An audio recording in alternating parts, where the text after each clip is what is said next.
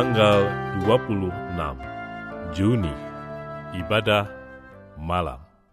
Ketahuilah bahwa Tuhan telah memilih baginya seorang yang dikasihinya. Tuhan mendengarkan apabila aku berseru kepadanya. Biarlah kamu marah, tetapi jangan berbuat dosa.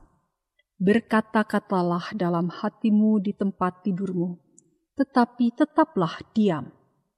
Persembahkanlah korban yang benar, dan percayalah kepada Tuhan.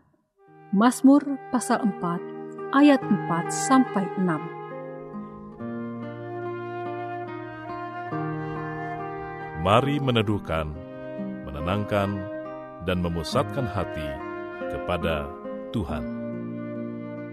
Saat hening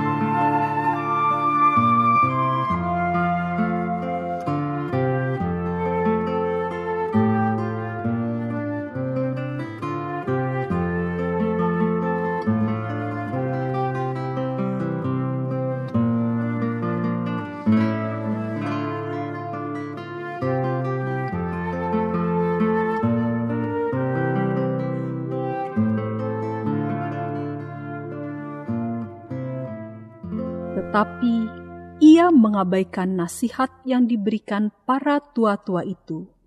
Lalu ia meminta nasihat kepada orang-orang muda yang sebaya dengan dia dan yang mendampinginya. Lalu orang-orang muda yang sebaya dengan dia itu berkata, Beginilah harus kau katakan kepada rakyat yang telah berkata kepadamu, Ayahmu telah memberatkan tanggungan kami, tetapi engkau ini berilah keringanan kepada kami.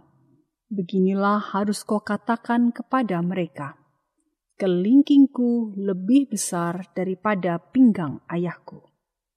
Maka sekarang, ayahku telah membebankan kepada kamu tanggungan yang berat, tetapi aku akan menambah tanggungan kamu. Ayahku telah menghajar kamu dengan cambuk, tetapi aku akan menghajar kamu dengan cambuk yang berduri besi. Dua Tawarikh pasal 10 ayat 8 dan ayat 10 sampai 11.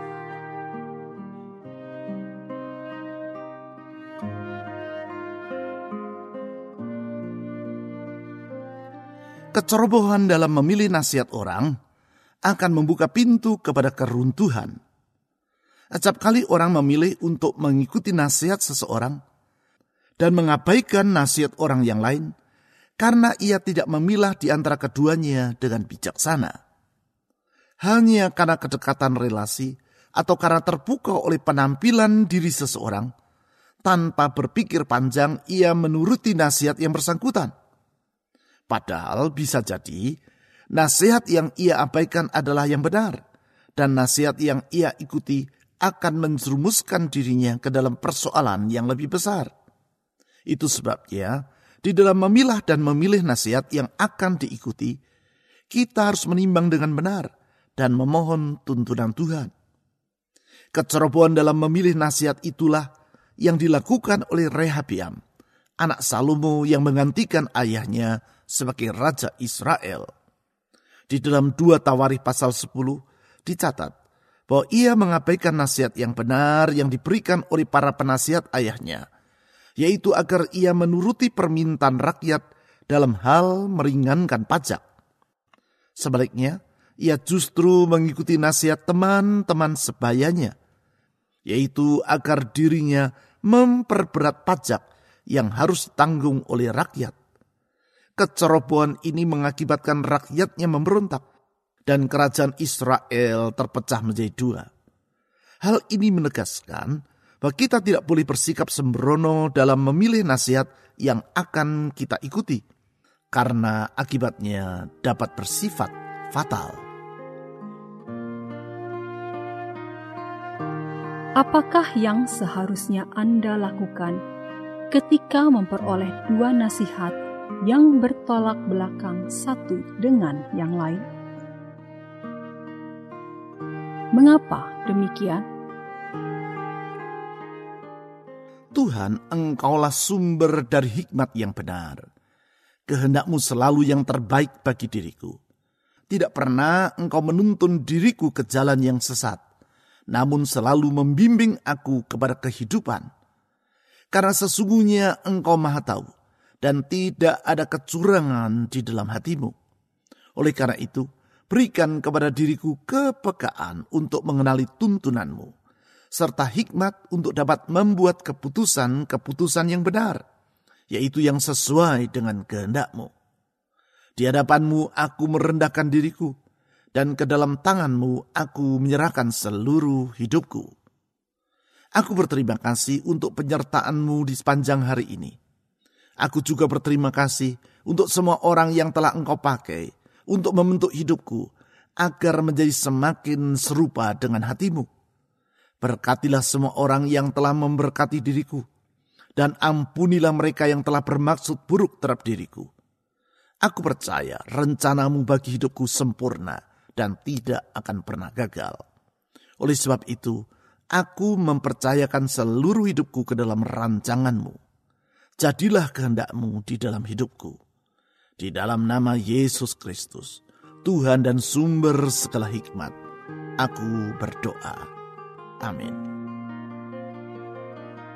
Berdoalah untuk orang-orang yang sedang memerlukan dukungan doa Anda.